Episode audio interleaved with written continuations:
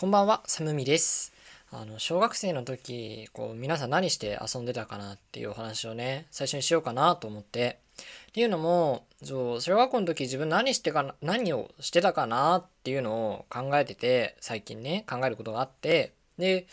まあ、基本的には、やっぱこう、ゲームがね、本当に好きで、まあでも、ゲームって言っても、任天堂さんが出す全年齢対象のゲームみたいなのばっかりしかやってなかったんだけどもそゲームがめちゃくちゃ好きっていうのと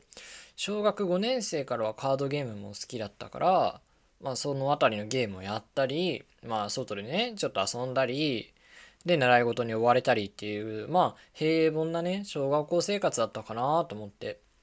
で、そのじゃあ外で遊ぶ時って何してたかなって思い出すと、あのね、秘密基地作りっていうのをね、やってたね。それが小4かな？小学4年生ぐらいの時にすごく流行ってね、あの、秘密基地をね、作ろうっていうのがね、結構どうだろう。あの、リスナーの、リ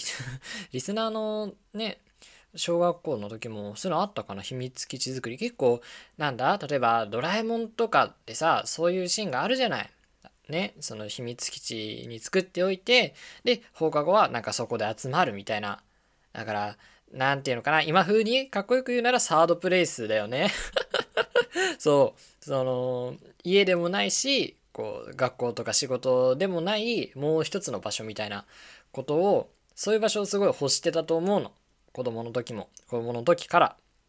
で、まあ、例えば、こう公園のね、目立たないところに作ったりとかさ、そのなんだ本当に小さい用水路の近くに作ってみたりだとかするんだけどまあ毎回バレるんだよね なんかあのバレる出どころが私は本当に分かんなかったんだけどバレるんだよね先生に学校の先生になぜか。まあその秘密基地作りがねブームになっててっていうのであの先生の方も目を光らせてたのかなと思うんだけどそうなんか別にその中の誰かが言ったわけじゃなくってまあ近隣の人とかねあとまあちょっと告げ口するタイプの子とかがあの連絡をしたのかな。そう。でね秘密基地作るのやめなさいみたいなすごい言われるんだよね。でさまあもう秘密基地に行けなくなったりしぶしぶ壊したりするわけでしょ。でそう子供の頃はさそれこそこう土地があってその土地のなんか所有者とかさ土地の権利を持ってる人とかがいるっていうのは全然知らないわけじゃない。そう。だから別に誰も使ってなくてね別にそんなに危険な場所でもないなら好きにしていいじゃんって思ってでそのね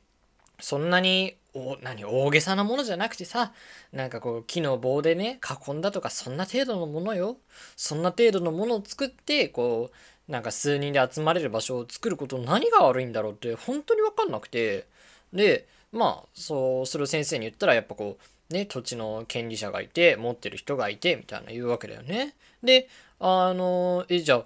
なんかそんなこと言ったらアニメとかの秘密基地っておかしいじゃないですかみたいな。ああいうのはもうできないっていうことなのかなと思って。まあそういうふうに聞いたらまあそうねそのもう現代社会ではもうあらゆる土地に所有者がいてまあもしくはこう国とか自治体の土地だったりするからまあああいうのは基本的にはできないと。で、あ、どうしてもしたいっていうんだったら南極はその国際法でさあの誰のものにもなってないっていうのが決まってるから、まあ、どうしても秘密基地作りたいなら南極で行って作ってくださいみたいなねことを言われてなんかねなんかすごいへりくつ言われた気分ですごい腹が立ったのを覚えてます はいこの番組を、あの、私とリスナーのあなたの秘密基地にしたいなって思ってますよ。それでは始めていきましょう。お一人様のアラビアンナイト。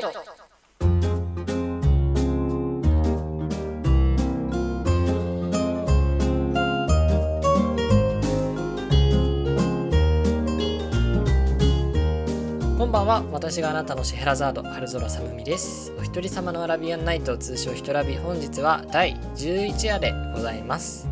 孤独な夜が少しリッチになるトーク番組をコンセプトに今宵も私春空さむみのアトリエからお送りします。お酒やタスク就寝のともにお付き合いください。11夜だって。11まあ11って言ったらサッカーね11人だけどさそのまたね小学校時代の話に戻っちゃうんだけど「稲妻イレブン」ってアニメ知ってるかな？そう同じぐらいの世代のね男性だったらよく見てたななって人もいると多いと思うんだけど稲妻イレブンっていうサッカーのアニメがあってねその中学校のサッカー部舞台にしたアニメなんだけどその超次元サッカーっていうやつで、まあ、必殺技とかが出るタイプのねそういうアニメでいや本当に好きだったなと思って。で今さその YouTube とかであのゲーム実況とかでね稲妻イレブンゲームの実況とかを見るとすごくあの頃のことを思い出して熱くなってねもう今日もかなりの時間稲妻イレブンのゲーム実況を見ちゃってたんですけどやっぱこうなんていうのかなああいう泥臭さっていいなと思って。そうなんか結構あの必殺技とかが出る感じだけどなんか本当に泥臭い感じなんだよね。なんかジャンプじゃないけど友情努力勝利っていう感じのアニメでねなんかこう必殺技もさこうすごい天才の人がパッてやるっていうのもまあまああるんだけどこうね全然必殺技もできない強くもないチームがこうすごい練習して頑張ってでそれでもうまくいかなくてでこう試合のもう大ピンチの時にあのその必殺技を出すヒントに気づいてこう初めて必殺技発動するみたいなね熱いなーと思って。そうだから本当に中二病あの時のだから2000年代前半のあの男たちを中二病たらしめたのって結構稲妻イレブンの影響も多いと思うんだよね私は。結構なんか必殺技の練習とかしてたしね。そう。なんか3人で出す技とかも結構あるんですよ。3人で出す必殺技みたいなのがあってね。ですごい覚えてるのがあのザ・フェニックスっていう技があるの。でどういう技かっていうとこうまずボールを1人持っててね。でドリブルをしていくんだけどその両隣にもね少し間隔を空けてあの味方の選手が2人いるわけよ。でその3人がこうクロスする感じ3人がクロスする感じで走っていくとその走った軌跡からこう炎が燃え盛ってねそこからフェニックスが現れてでこうフェニックスと共に3人であのボールを蹴ってねゴールに打ち込むっていうそういう技なんだけどそうでその結構ザ・フェニックスを練習する過程みたいなのがアニメでも描かれてるのよその3人でうまくクロスしないとそのフェニックスが出てこないっていうまあ、フェニックスの前はペガサスか。そう、ペガサスがフェニックスに進化するんだけどね、そのペガサスが出てこないっていうところですごく練習するシーンがあって、ああ、なんか、うわ、めっちゃ楽しそうと思って。で、私、同級生でさ、あの、男子のいとこが2人いるのよ。だからいとこと3人で、ちょうど3人だから、そのペガサスを出す練習とかしてたなと思って、なんか、ね、あの頃はスポーツも好きだったし、体を動かすのも全然嫌いじゃなかったなと思って、ね。どうしてこうなっちゃったんでしょうね。はい。そうね、で今日のトークゾーンなんだけど、今日はこれまでもどうだろう、たびたび出てきたかわかんないけど、そう、相棒のお話をしようかなと思って、あの、ドラマの方じゃなくてね、そう、たまたま今日相棒に会ったので、相棒の話しようかなと思って、で、その、まあ、相棒っていうのは私の高校時代の友人で、まあ、大学、唯一ね、高校も大学も同じ人でね、で、あの高校の部活とかも一緒で結構ずっと仲良くさせてもらってる人なんだけどなんかね何て言うの？その子は女性なんだけどなんかちょっと何て言うのかな？まあ気が強いじゃないけどね。そういう感じの子なのよ。そう気が強いんだけどなんかちょっと抜けてるところもあるみたいな子なんだけどそう。で高校の時とかはあの高3かな？高3の時にクラスも同じだったのね。そうそうそう。であの高3の時クラスも同じでで席替えのタイミングでこう席が前後になることがあったんよ。そう席前後になることがあってでまあまあその仲良しの子がさ近くにいるわけだから当然授業とかもまあ楽しいわけじゃない。であのある日普通に過ごしてたんだけどさ。で高校まあ中学もあるか。あの中高で学校でこう衣替えの時期ってあるじゃない？だからあれかな？夏服になるタイミングだったらまあ6月ぐらいにそのブレザーだったり学ランだったりっていうのはまあもう着て着てはいけませんと。ね、で、えっ、ー、と冬服の時は冬服になったら、まあ、基本的には、えっ、ー、とブレザーとか学ランとかを着てくださいとかね。そういうやつです。であのー、私のところは私の高校は男子が学ランで女子がブレザーっていうまあどうだろう。ちょっと珍しいっていうかね。だってなんか学ランだったら女子はセーラー服みたいな感じだもんね。でブレザーだったらどっちもブレザーっていう感じかなと思うんだけど。であと移行期間ってあるじゃない。そう移行期間はまあどっちを着てきても OK みたいな。で移行期間特にこう今から話すのはその夏服から冬服への移行期間の話なんだけど移行期間の時は、まあ、どっちの服装をしてもいいしで校内は別に、えーと、セーターとかでも過ごしていいのよ。でちょうどさ移行期間ってまあ10月11月ぐらいだから結構セーターちょうどこうワイシャツセーターで過ごしやすいみたいな感じなんだよね。校内が。基本的に。で私の学校はさ結構校則そこまで厳しくなかったっていうか結構緩かったからそのセーターの色とかカーディガンの色とかまあ決まってたのかな？わかんないけど結構自由だったのよ。そんなにあの制限されない。そうそう。まあめちゃくちゃ派手なねすごいもう真っ赤みたいなのは先生になんか言われてたような気もするけどまあでも基本的には色指定もそんななく自由に着てて特にこう女性陣はねこう毎日違う色のを着てきたりして楽しんでいるわけ。数少ない。あの何？制服という縛りの中であの幅の少ないファッションを楽しんでるわけよ。そうそうそうそう。で、まあ私ね、結構撫で型なんだよね。撫で型だからカーディガンはちょっと着 れないの。そう。撫で型の人がね、あの、カーディガン着ると、ね、肩落ちの見た目がすごいのよ。本当に何、顔と肩がめちゃくちゃ離れるんだよね。そうまあそういうのもあってカーディガンじゃなくてセーターを着ていてよく、えっと、グレーかな？グレーのセーターを割とずっと着てたのよ。まあ気に入ってたとかではないんだけど別に何でもいいやと思ってたからグレーのセーターをずっと着てたの。で男性陣も、まあ、もちろん着てたんだけどそんなにねしょっちゅうあの違う色の着てくるとかじゃなくて基本的には色固定だったんだよね。まあやっぱほら高校の男子だからねそんないろいろいろんな色着たいとかなんないしね。であの、私はずっとグレーの着ててさ、で、後ろにさっき話した相棒がいるわけでしょ？で、あの、ある日言うわけよ。その、あんたいつもずっとグレーのセーターじゃんと。うん、まあ、グレーのセーターなんですよ。で、あの、本当は私もグレーのセーターを持ってて、で、学校にね、着ていきたいんだと。でも、あんたがいつもグレーのセーターだと、あのすごい前後で被るじゃないと、色味が。ね。で、色味がかぶってなんか嫌だから、そう、で、周りもなんかペアルックみたいに見られたら嫌だから、ちょっと明日はそれじゃないの着てきてよって言われて そうそうそうそう。まあ、でも一理あるなとは思ったの、当時。確かにずっと着てて、で近くにも、ん？なんだ、その自分の着てる色が、あ、着たい色があるのに近くにずっとそれを着てる人がいて、でね、その着てったらもうずっと色がかぶっちゃうなって思うのはまあまあ確かにわかるなと思って。じゃあいいよって言って。次の日は違うので行こうと思って。でも別にそんな種類をたくさん持ってなくてまあ母親が買ってきてくれたやつなんだけど種類をたくさん持ってなくてだからあのー、選択肢が全然なくてねグレーのセーターじゃなかったらあのもう一着あるグレーのセーターかあの黒のカーディガンしか選択肢がないの。で、まあ、それだったら黒のカーディガンを着るしかないじゃない。で、黒のカーディガンを着たのよね。だからこう鏡とか見るとね、もう本当に肩がストーンと落ちててダサいんだよね。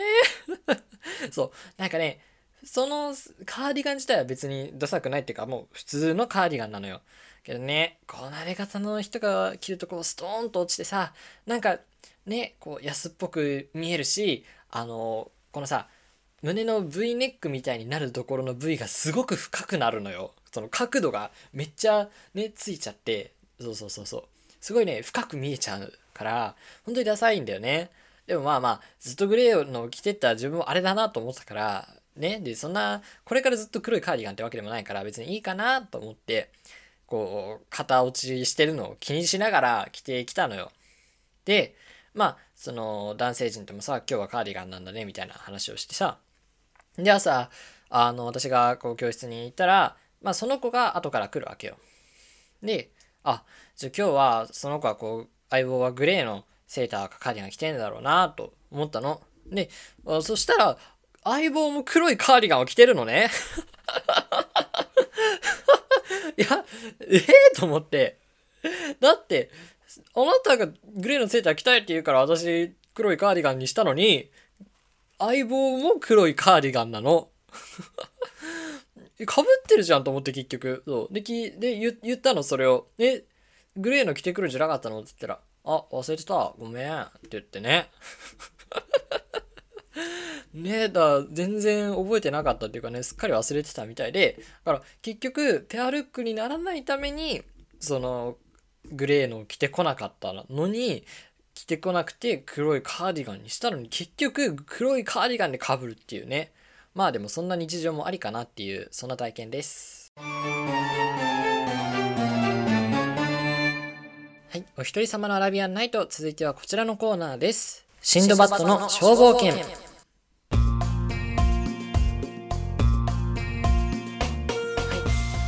シンドバッドの消防犬ではですね、あなたが最近始めたこと、挑戦したこと、成し遂げたことで、えー、シンドバッドの大冒険にもね、及ばない、シンドバッドの大冒険の足元にも及ばないような、しょぼいものを教えていただくというコーナーになっています。で、あの、メールが来ないうちは私の、私自身の消防犬をお話ししていきます。で、今日はね、話したい、そのしょぼい、最近やってることっていうのが、あのね、スマホを極力見る時間を減らすために芸人さんのエッセイを読むっていうことをやってるんですよね。そう。こう、スマホをね、あんまり見ないように見ないようにっていうには思ってるんだけど、こう、見ちゃうじゃない、どうしても。そう。なんか、まあ、それこそまた高校の話になっちゃうんだけど、高校の時、私ね、もちろんスマホあったんだけど、そんなに機械に強くなかったし、なんかね、その YouTube をスマホでそのスムーズに見れるって知らなかったんだよね。そうそうそう。部活でさ、音楽系の部活だったから、その曲をね、聴くために YouTube とかでは聞いてたんだけど、それはあのブラウザで聞いてたわけよ。YouTube アプリじゃなくて、ブラウザで聞いてたし、まあそれぐらいにしか動画使わなかったのよ。で、YouTube のアプリが入れられるっていうのも知らなかったから、まあ、高校時代って言うても多分、まあ、スクリーンタイム見てはないけど、あのスクリーンタイムをちゃんと測ってたわけじゃないけど、まあ、ほ本当に1時間も見てないぐらいかなと思うの、高校の時は。でも、大学入ってさ、その YouTube のアプリがあるっていうことを知ったりとかさ、YouTube の中に、まあ、結構いいコンテンツもあるっていうのを知っちゃうとさ、もう手が伸びちゃうのよ。で、これ、なんか本で読んだんだけど、あれなんだってもう、無意識的にやっちゃう、スマホ依存みたいなことだよね。こう、ドーパミンが出る。人間はドーパミンを出したいからさ。で、ドーパミンがもうすぐ出るって分かっているものがあったらそれに飛びついちゃうんって。で、あの、それで YouTube をさ、ずっと見たり、スマホ見たりしちゃうわけで、ちょっとまずいなと。さすがに見過ぎかなと思って。で、やっぱこう見るのって隙間時間に見ちゃうんだよね。そういうことこのさ、収録が終わった後、編集ね、すぐやればいいのに、スマホを一回挟んだりとかしちゃうわけ。ね。そのなんか目的を持ってね、見るなら別に時間の無駄じゃないと思うんだけど、こうだらだら動画見てるのは本当に、本当に良くないなと思って、ね、もう何年もそんなことやってるんだけど、今更だよって話だけどね。で、なんかどうしようかなと思って。で、そのまあ、せっかくなら、その本の方をね、その紙の字の方を見たいなと思って。で、いろんなさ、本を見ていくんだけど、やっぱね、小説とかだと、私ね、その小説は一気に読んでしまいたい派なの。なんか、もう続きが気になるから、あの、途中で中断あんましたくない人なんだよね。でも、あの、一冊読むのってそう、そんなすぐは終わらないじゃない。薄い本でもさ、1時間ぐらいかかるでしょ？だから、小説を隙間時間にちょっと読み始めるのはいろいろ計画来るなと思って。じゃあ、他になんかないかなと思って探したのがね、その、芸人さんのエッセイなんだよね。で、エッセイだと、こう、テーマがたくさんあって、で、まあ、その一つのテーマについては、まあ、せいぜい5、6ページぐらいしかないから、こう、スッとそこで途切れさせる、中断できるわけよ。まあ、テーマを読み切ったから、今日は、今は一回終わりっていうふうにできるんだけど、それがすごくよくって、でね、私、その、オードリーの若林さんのエッセイを、ま、昨年3冊使ってたのを思い出して、で、一回全部読んだんだけど、あの、読み直したいなとも思ってたの。で、その、もうこう時間を作るのもいいんだけど、こういう隙間時間に一テーマずつ読んでいくってやると、あのね、動画を見なくて済むし、なんなら動画見るより全然面白いから、すごいね、あの、うまく時間を使えてるなっていう感じがします。そう、だから隙間時間に、こう、エッセイとかね、あの短めに読める読み物を読むのが大変おすすめです。まあ、それで電子書籍見たらなんか意味ないっていう感じはしますけどね。